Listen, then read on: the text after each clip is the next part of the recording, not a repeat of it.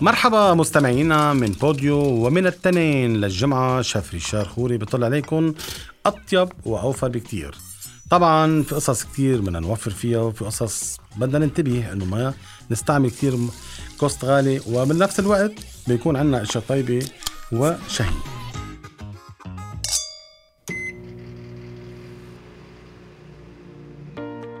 نحن اليوم رح نعمل كبة أرنبية. كبة الأرنبية إلها من عشاق يعني من كانوا من كبار ومن صغار وطريقتها كمان سهلة وسريعة وفي أسرار وفي قصص رح نوفر فيها حتى ما تطلع كتير غالية وتكون طعمتها ومذاقها رائع جدا. لكن طبق اليوم من بوديوم مع الشيف ريشار أطيب أوفر هو كبة الأرنبية خلينا نشوف المكونات وأكيد رح نرجع نعلق على قصص كتيرة. اليوم نحن طبعا بيتقدم مع الكبة الأرنبية رز أبيض. أنا دايما بنصح باستعمال الرز البسمتي لأنه خفيف على المعدة وطعمته طيبة والكبار صغار بحبوه. جهزنا الرز. طبعا نحن مثل ما علمتكم بإحدى الحلقات إنه الرز اللي بيعرف يسرق رز بتعبي ست البيت طنجة وبتسلق مثل المعكرونه تسع دقايق مع مواد عطرية. شو ما عندها؟ فوسفير حب هيل آه، ممكن يكون عندها لومي ممكن شوية ملح. بتسلق الرزات بتصفيهم تسع دقايق وبصير في عندنا رز مسلوق وحبة مثل التاني وما ملزقين على بعضهم. أما إذا بدكم تسلقوه بطريقة الرز العادي كل كباية رز بدها تقريبا حسب الأنواع. في أنواع من الرز بياخذوا كبايتين مي أو كبايتين وربع حسب نوع الرز البسمتي ولكن السلق مثل المعكرونة طريقه سهلة وسريعة بيطلع عنا الرز أطيب واشهى وشو في مواد عطرية عندكم بتضيفوا له هذا الرز صار جاهز. بننتقل هلأ للخلطة. وفي كمان نقدم معها كبة. اليوم الكبة نحن رح نحط كل 200 جرام لحم مفروم ناعم.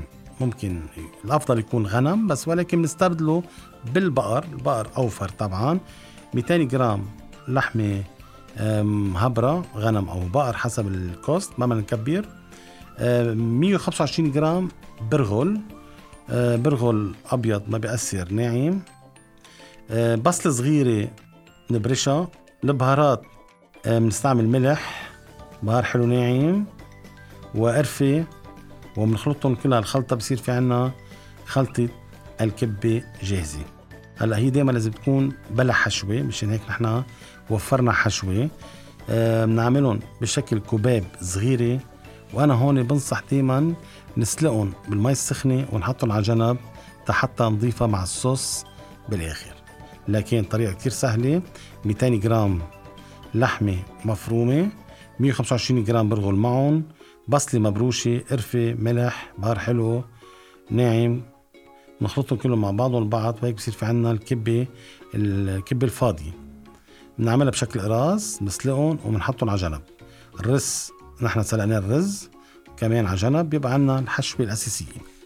الحشوة الأساسية بنجيب آه، عصير البصفير تقريبا بمعدل 3 أرباع كباية.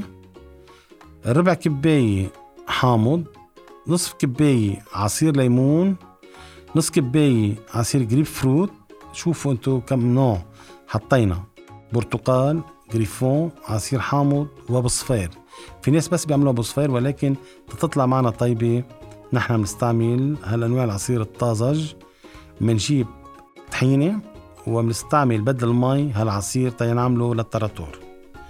هلأ بنحطه على النار بنحرك بيكون نحن عنا حمص مسلوق ممكن نجيبه معلب ممكن يكون عنا سلقينه قبل بوقت وحاطينه بالفريزر بنضيف تقريبا نصف كوب وبنضيف ورقتين غار وبنضلنا تحريك مستمر.